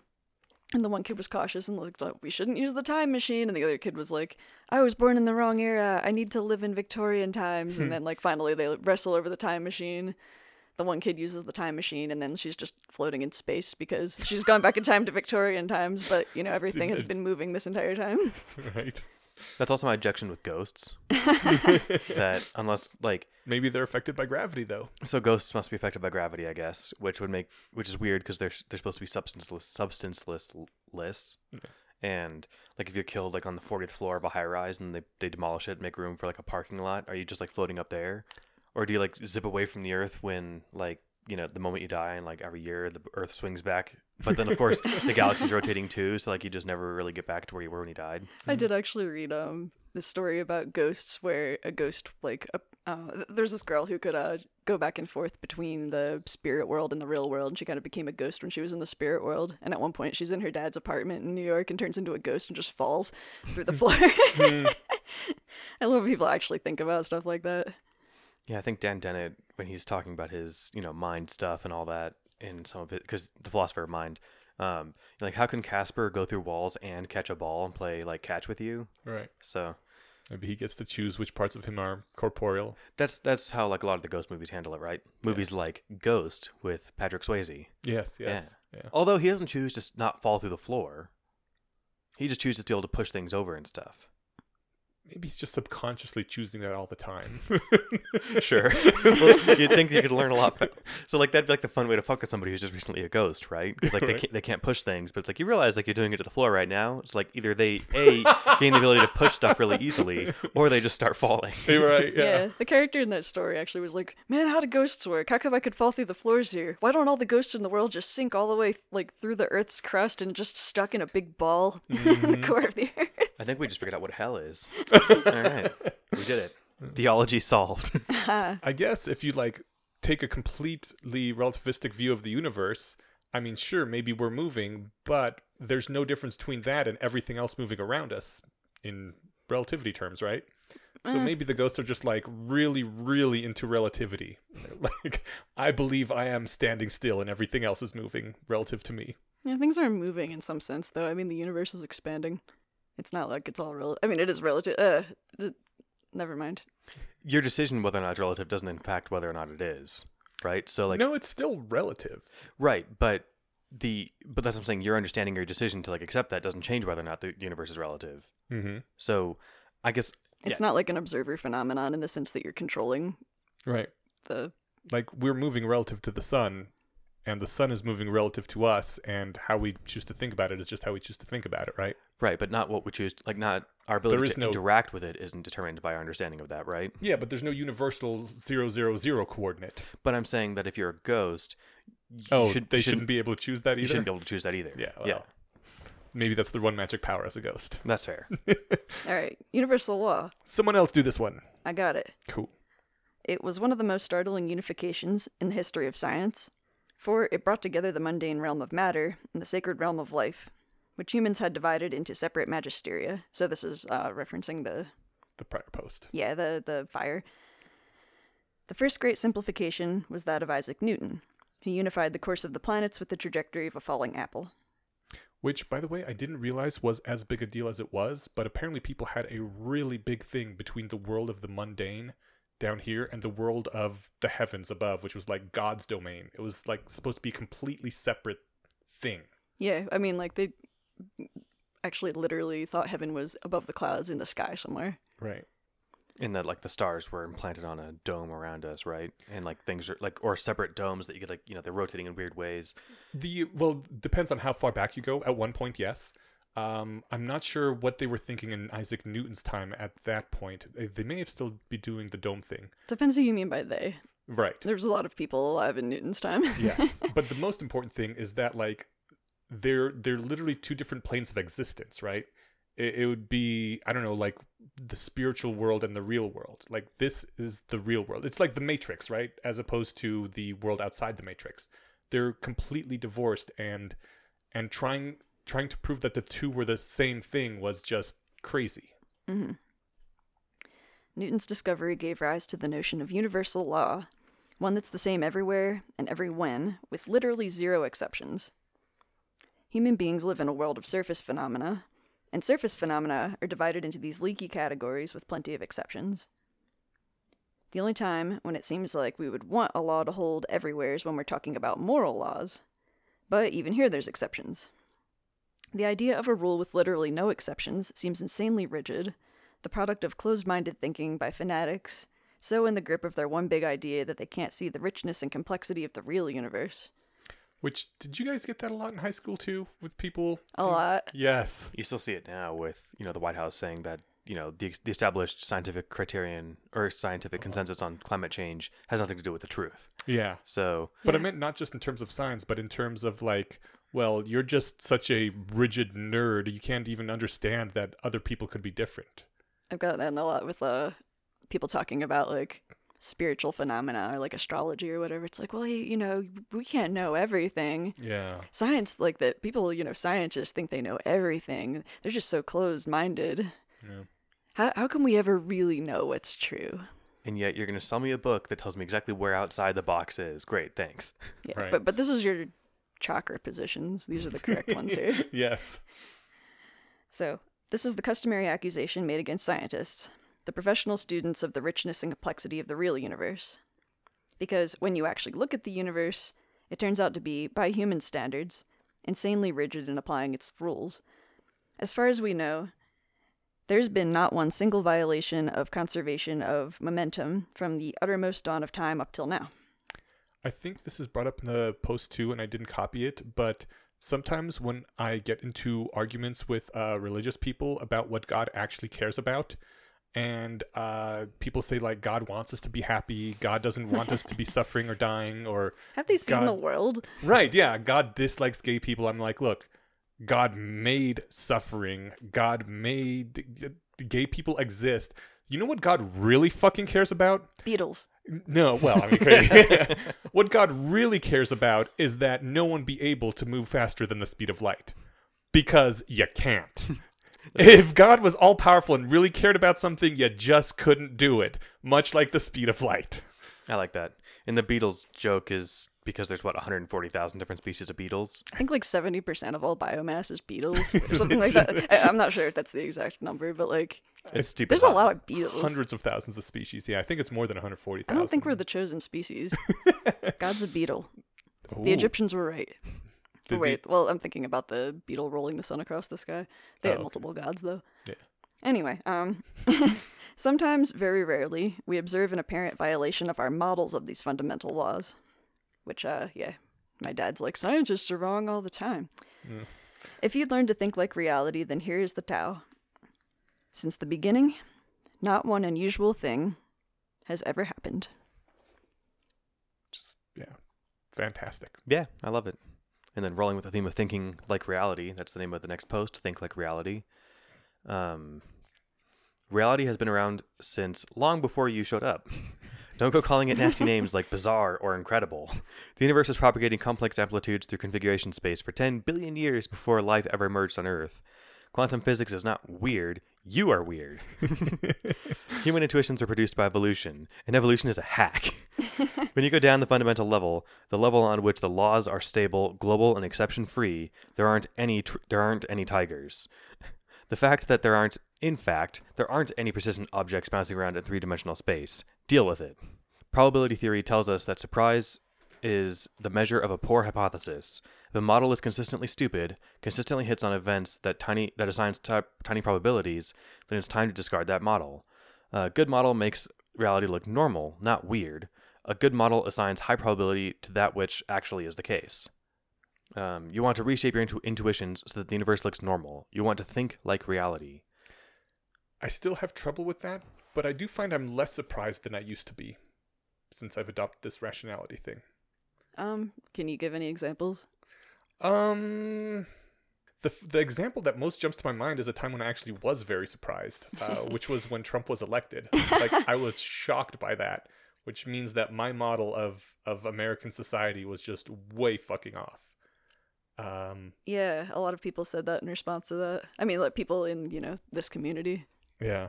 Well, it happened, so clearly, uh, Clearly, my model was wrong. yeah, all, all of our models were pretty wrong. So we have to update our models. Yeah. Yeah. Like to say, I can't imagine what it'd be like to say, no, my model was right. The the reality was wrong. that's that's not a very scientific or rational rationality oriented way of thinking about things. It seems like, at least in, in regards to the politics thing, a lot of people are like, I think I was right all along. There was just this one special exception this one time, and like they come up with excuses. It's like, no, man. If you're if you were that surprised by things, your model was off. You were failing to account for a significant thing that turned out to be rather important. I know one thing that Julia Galef either does or did was keep a surprise journal Mm, and just you know that's a damn good idea. yeah like even if it's little tiny things like oh I didn't expect that to work or That is a really good idea. yeah I've been trying to do the calibration, uh, you know, uh, assigning probabilities, like random kind of ass numbers to things, and then uh, using that as my anchor to update on things when you're right or wrong. But like, it's often really hard to do that in real life because real life doesn't come with numbers. and like there's a lot of things happening that you wouldn't have like thought or like took the time to predict in advance. Mm-hmm. So one thing you can try and do is just train yourself to notice that feeling of surprise, Yeah. and then be like, "Oh, okay, what just happened? What made me feel that way?" You And then you can you can then you can assess those after the fact when there's downtime to think about it. Yeah, you can count how many times you were surprised and see if it decreases over time. Because uh yeah, the other thing with the calibration exercise is that like often the thing you're surprised about doesn't come up again. So if you're like, "Oh, okay, I was giving that 40%, I guess I better up it to 60." Um Trump's not going to well I was going to say Trump's not going to get elected again, so mm, Do you actually think that he's not going to get elected again? oh, I don't know. Uh, Oh, okay. I was trying to think of an example of like something that was really surprising that might not, you know, that is very unlikely to come up again, but Uh, uh, that was a bad example. I should bet each of you 200 bucks that he does. so that you get 400 bucks if he does. Right. so that way But then I'm, I'm- screwed because Yeah, he's that's like a- president and I'm out 200 bucks. That's a win-win for you, Steven. I see what you're doing. Right. So that was, I think, Stephen Hawking's thing. Like he wanted to bet somebody that black holes weren't real. Oh right. So at least in that way, he'd have won the bet if he was wrong. um, so this principle extends beyond physics. Have you ever caught yourself saying something like, "I don't understand how a PhD sci- physicist can believe in astrology"? Well, if you literally don't understand, this indicates a problem with your model of human psychology. Perhaps you are indignant. You wish to express a strong moral disapproval. But if you literally don't understand, then your indignation is stopping from stopping you from coming to terms with the reality. It shouldn't be hard to imagine how a PhD physicist ends up believing believing in astrology. I actually just said I literally don't understand how people cannot accept the transporter argument. Yeah. And we need to update our like vocabulary in this community to be like I am strongly I, I strongly morally disapprove of the fact that people think that the transporter argument no, I actually literally don't understand why people don't get the transporter argument, which means I have a serious hole in my models of other people's psychology. Right. It's not. Th- yeah. So that's but that's, compartmentalization. but that, that's good to know, right? So now you can actually like, wait, this is actually like a problem with me not understanding them, not a problem with them for being inscrutable. Right. Um, you, this sounds like a thing, something that you can figure out. I So should that- hope so. Yeah. So I now try to avoid using the English idiom, I just don't understand how, to express indignation. If I genuinely don't understand how, then my model is being surprised by the facts, and I should discard it and find a better model. There are no surprising facts, only models that are surprised by the facts. Nice. Which is a nice way to, yeah, to frame, your- frame of things, right? So, Yeah. um, Always working to get better models. Always working for our models to be a little bit less wrong. totally. Wait a minute, that's it's, the name of the show. Yeah, I don't know if it's like the number of times that I've read these particular ones or these are particularly good sequences, but I feel like there wasn't much to say about any of these three, like kind of just like a fist pump, like, yup. Mhm. yeah, these ones are, are poignant. And I think that's probably why you selected them for episodes in the the Methods of Rationality podcast, was Mhm. because these ones don't require a lot of extra backlog or discussion or anything like that. yeah. It's like, no, you read this and you basically get what it's saying. Yeah. Yeah. Also, why I had three of them in this episode because I knew we'd get through them pretty fast. And they're they're all coherent. Mhm. So They all had one theme that they were hitting. Yeah. exactly. Uh, for next time, we will be talking about the posts Beware the Unsurprised, The Third Alternative, and Third Alternatives for Afterlifeism. Dope. All right, shall we get to one or two listener feedbacks before we wrap it up? Sure. Alrighty. Uh, Mr. Oliva says on the subreddit, the oh, this is in regard to our last uh, episode about the is ought distinction. The is ought distinction is not that statements including ought cannot solely follow from statements including is. It's that your moral result must be the product of one or more moral premises. Simply from describing the world, meaning cannot be derived without the arguer providing it. Death is bad is Eneasz's moral input to his argument. Badness is not a measurable quantity of the universe. I so I understand what he's saying, and uh, I I agree that badness is not a measurable quantity of the universe. Uh, however, I disagree that you need moral inputs to make uh, moral assertions. So, in the example of death, in the the simplest case, uh, we already we already at least I believe I we established I at the very least said that there is no intrinsic value to anything in the universe. The only value that exists is what agents value, right? We give value to things. Yeah. Okay. I don't know if you said that last time or not, but uh, that that yeah. I, I meant to say that even if I didn't. Um, so given that only agents can value things, what agents value is the thing that matters. And since the overwhelming majority of humans do value their lives a lot, uh, they have a lot of reason to, first of all, pursue their own continued living and to make it so that people who stop others from living are punished. And even better would be to make those people have an intrinsic aversion to taking others' lives. There's like, this is what badness basically boils down to, right? It's things that I will be punished for. It's things that I don't want to do because I have been inculcated by the rest of society that doing this will make me feel bad. It will make me be shunned. It will just everything about that's that's what badness is. It's everyone coming together and saying, uh, "These are our preferences. Please do not uh, harm them, and if you do, there will be consequences." Like, does that does that make sense at all? Yeah, um, I think this is the same intuition I was coming to uh, when we were talking about the free will argument, Mhm. where to the extent that we can say that something, uh, I don't know, badness does have no meaning on the scale of the universe, but that's because like a rock is not sentient. Mhm. We're humans. We're we're sentient. Um, we're able to come up with concepts like bad and good because we have sentience to be able to think about it. And I think that you can actually it, there is something measurable in the brain of all the brain or the nervous system of all living organisms that like you know the, the, at the very core of every living sentient thing is that it wants to continue existing and being sentient Mhm. So maybe it's not like a law of the universe the way gravity is but it's a constant. Or at least we haven't discovered any uh It's a exception to this really. it's a more or less universal law of human psychology. hmm and um i mean i think like i i get around a lot of the like philosophizing on like good and bad and whatever by just saying like make the world a better place.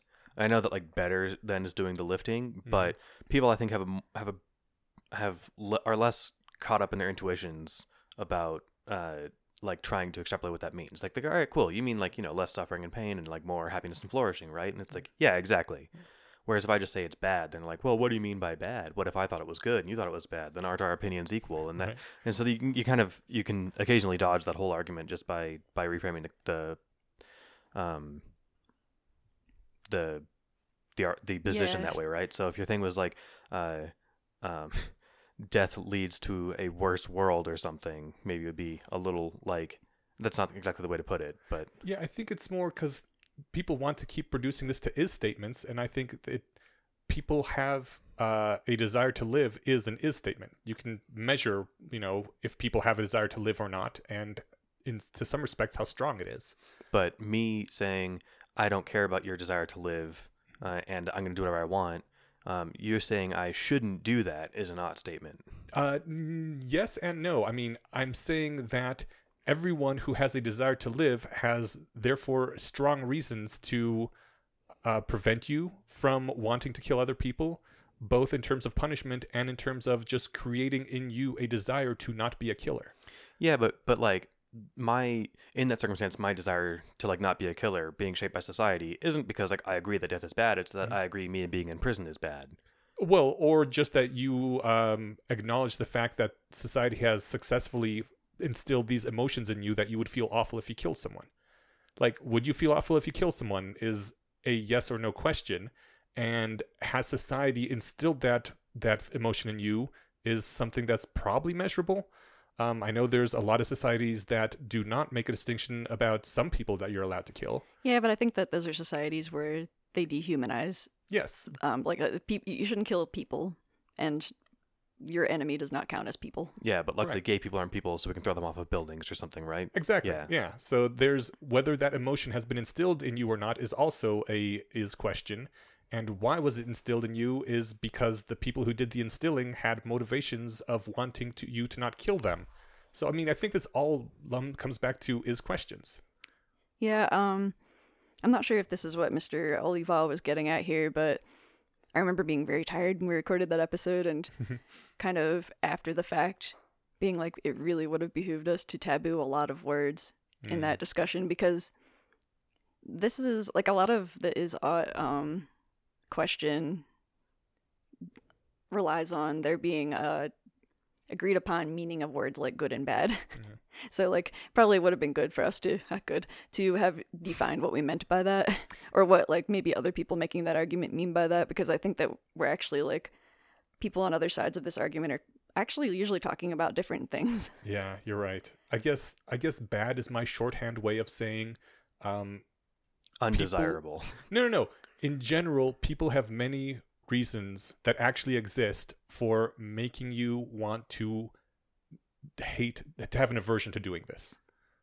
So like death is bad means that in general everyone around you has many true existing reasons to uh, make you feel bad if you kill anyone, to make you have emotional pain when you kill people. So it's a perfectly normative claim rather than a moral claim. Yes. Okay, cool. Yeah. And those reasons are that they want to live. Yeah, the the last paragraph of um Mr. Olival's comment was even if we stated it empirically as death makes people sad and death causes people not to actualize their goals, you'd still need to provide the moral statement people being sad and not actualizing their goals is bad before you could derive the moralized conclusion death is bad, which is yeah, just defining what we mean by bad there. Right. But you're not you're not making a moralized claim, you're making a normative claim. Yeah, I'm saying that people being sad and not actualizing their goals is a reason for them to instill in me the emotion of i emotional pain when I do those things that would make them be sad or or not actualize their goals. Yeah, I think this is a sense where the word bad has no meaning um, in the context of a rock. Like, the word bad only has a meaning in the context of a sentient being. Yeah. And again, it comes of- back to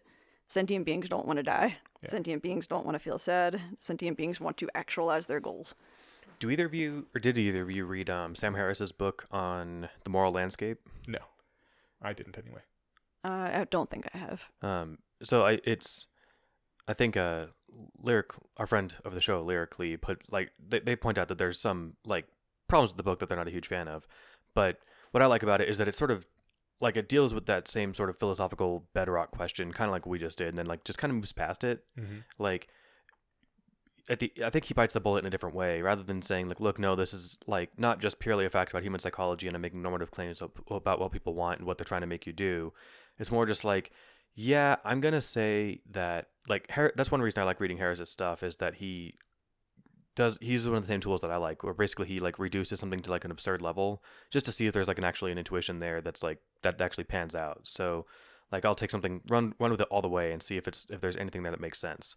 And so his his analogy is like the best or the worst possible world for everyone. Mm-mm. and so like whatever that kind of means to you you imagine something that's like hurts all the time it um whatever it is right? Uh, basically hell writ large Mhm. um if you don't think that that's bad then we need to stop using the word bad or i have no idea how to talk to you Yeah, there's Like- certain universalizable, universalizable uh, aspects to badness, pain yeah being one, uh, loneliness being one. I mean, things that are the opposite of goals that we as a sentient being are trying to actualize. And you could even just say it's like something that we want to avoid Yeah. like and so that's where he kind of just comes down and says like look if you say that there's no difference between like the best possible world and the and the worst possible world and you're like nope i have no preference about one or the other then it's like all right cool then i'm not talking to you i'm talking to people who can see why living in the worst possible world for everybody is is wrong or is bad, Yeah. and why we should strive for the best possible world for everyone. Um, And I just want to say that I did not come up with the vast majority of what I've said by myself. This is almost everything taken from the works of Alonzo Fyfe, who we had on the podcast once, and his uh, theory of desire utilitarianism, which basically says that all value boils down to what sentient beings desire and, you know, and are averse to, have an anti desire for. cool. Yeah. And as sentient beings, that's really all that we can do. Yeah. And, you know, I don't know, it's probably not the end all of all morality, but it's uh, what I have latched onto and what I think is the most correct uh, description of how the moral process works. Sounds Okay. good to me. All right. Sander J says Imagine a society in which every time someone had a health problem that could be fixed with a bodily transplant, such as blood transplant, bone marrow transplant, kidney transplant, a donor would be picked at random from the male population in a way. If you didn't want to be a donor, then tough luck. It's being a donor or going to jail. There's, of course, always the chance of the operation going wrong and the donor would end up dead, crippled, otherwise radically changed in ways that stop them from following their dreams. If you value human life over the bodily autonomy this much and find such a society more appealing than the current one, I can respect your decision of being pro life.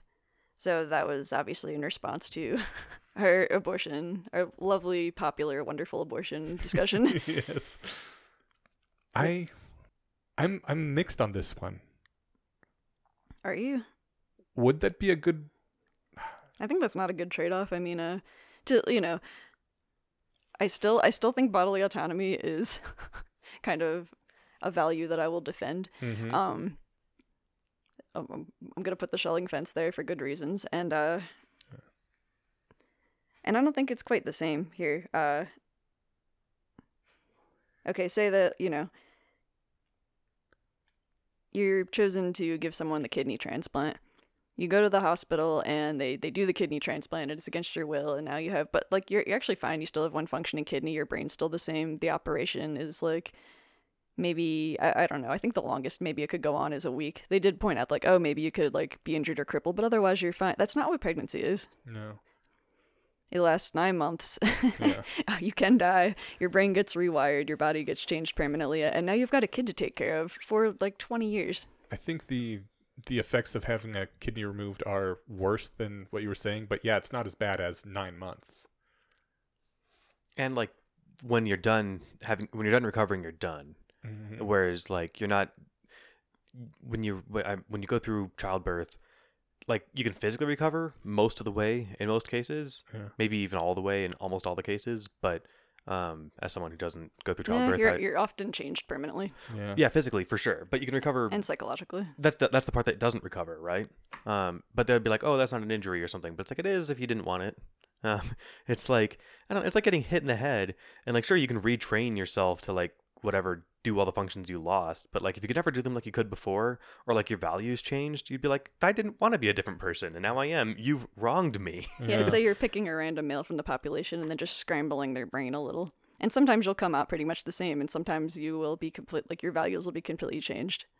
Yeah, it'd be fucked up. Would you choose to do that? It's so weird because this particular example of choosing a person at random to be a donor, it's not for me on the face of it a terrible thing. Well, it would be it'd be super weird and counterintuitive. I don't mean to interrupt, but like if you had a long line of people volunteering, Mm-hmm. you're like, nope, we're going for random. Mm. That's that's weird too, right? So no, we don't have a long line of random of people volunteering though. Well- I'm looking forward to the universe where, and like we're we're getting there, where you can just like grow an organ and not have to take one from a donor.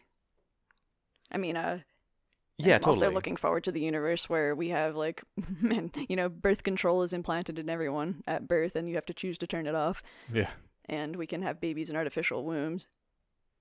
I mean, of course, now I'm just talking about like in my perfect universe, here's how things would be. But I, you know, I I don't like the fact that we're really like thinking about the way things are like right now being the way things have to be. I would also find myself wanting for the state to be much more of a police state if this was the case because like sure I understand some people can't help it and they get bone cancer and uh, they they need a bone marrow transplant but like if someone had an injury where they were playing football and they ruptured their spleen and now they need a spleen at random I'd be like hey wait a minute.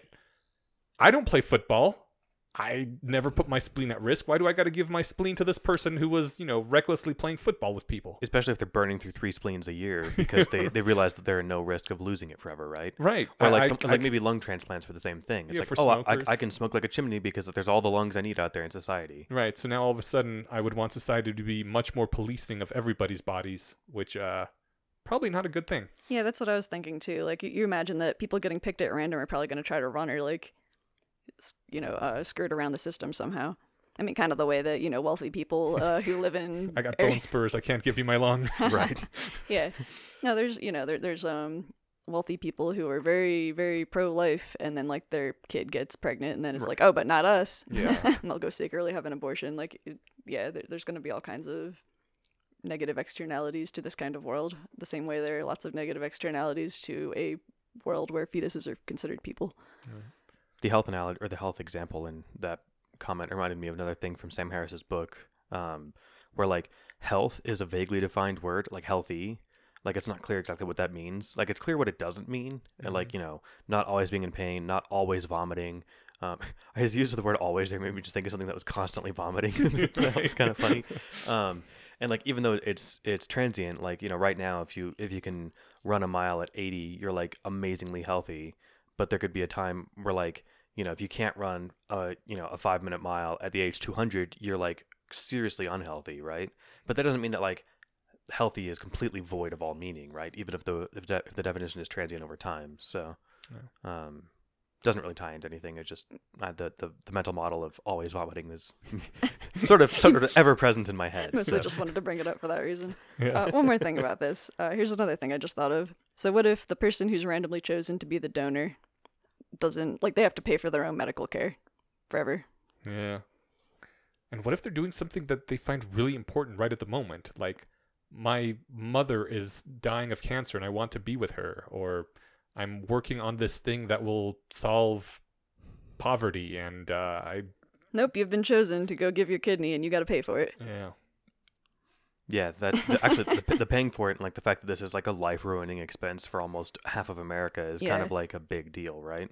See, I almost feel like there, like, there would be certain changes we could make that would make a pro-life position more palatable to me. I still don't like it for the bodily autonomy reasons, but like, hey, what if like society compensated you for having a kid? I mean, it does a little bit. Eh. You get Not- tax breaks. Not positively though on the aggregate. no, no, it still costs you more than you get back. Yeah.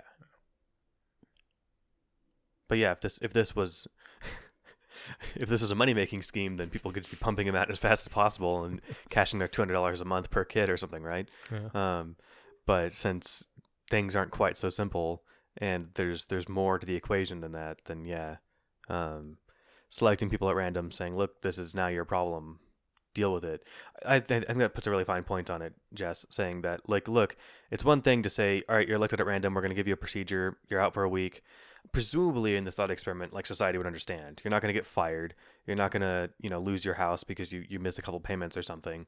But you're also not going to be out twenty five thousand dollars, right? Whereas if you have a kid, it's like, oh yeah, you're gonna you could have all those things. No maternity leave, so you need to you know wipe your wipe yourself off and get back into the work on Monday morning. Um, there was a, a TV show I was watching completely aside from the point, but she works at like a um, supermarket and uh, she, they she's like, oh, I'm gonna leave you know like my shirt at home so the baby can learn my smell. And it's like the saddest thing, but like to her it's completely normal because she doesn't have any time off, right? Right. Um, so there's there's a lot more to this in the real world examples of, of forcing people to have children than there is in this in this nicely hypothetical world of of like selecting people at random for procedures. Yeah. But it's a fun thought experiment. yeah. yeah. So I'm not, you I'm not trying I'm not trying to devalue like its usefulness and fun to talk about, but it was I don't think it there's too many disanalogies here. Yeah. Uh, we should probably wrap it up because it's 3:30. Yep. Cool. We have one more important thing to do before we wrap this up though. Hell yeah, we do. I think it's been a while since you've thanked the the patron Eneasz. Very well. I will do it then. E- Even though I wish I'd picked it because they've got the coolest first name ever. So Oh, man, you got a good one. do you guys want to take this? It's okay. I'll, I'll grab the next no, one. No, you can have it. so, Alistair Park, everyone loves your name. You are awesome, and you are extra awesome for helping us with this podcast.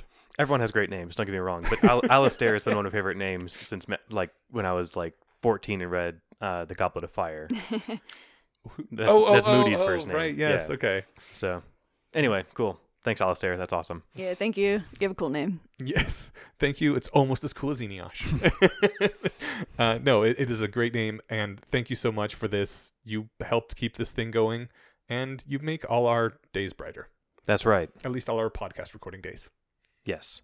And everyone else too. Um, thanks for listening, and you know where to find us for uh, email, subreddit, all that stuff. Yeah. Just search the Bayesian Conspiracy, Mhm. and uh, feel free to share this with a friend, iTunes, all that stuff. I'm really bad at like that. We should just do a canned outro that we all read, but Leaving a, a rating on iTunes can also help. Yeah. That sort of thing. Yeah. Yeah. All right, everybody, that's all we got for you this episode. I think. Um, yes, it is. Cool. So we'll see you all in two weeks. Great. All right, bye, Okay, everybody. bye-bye.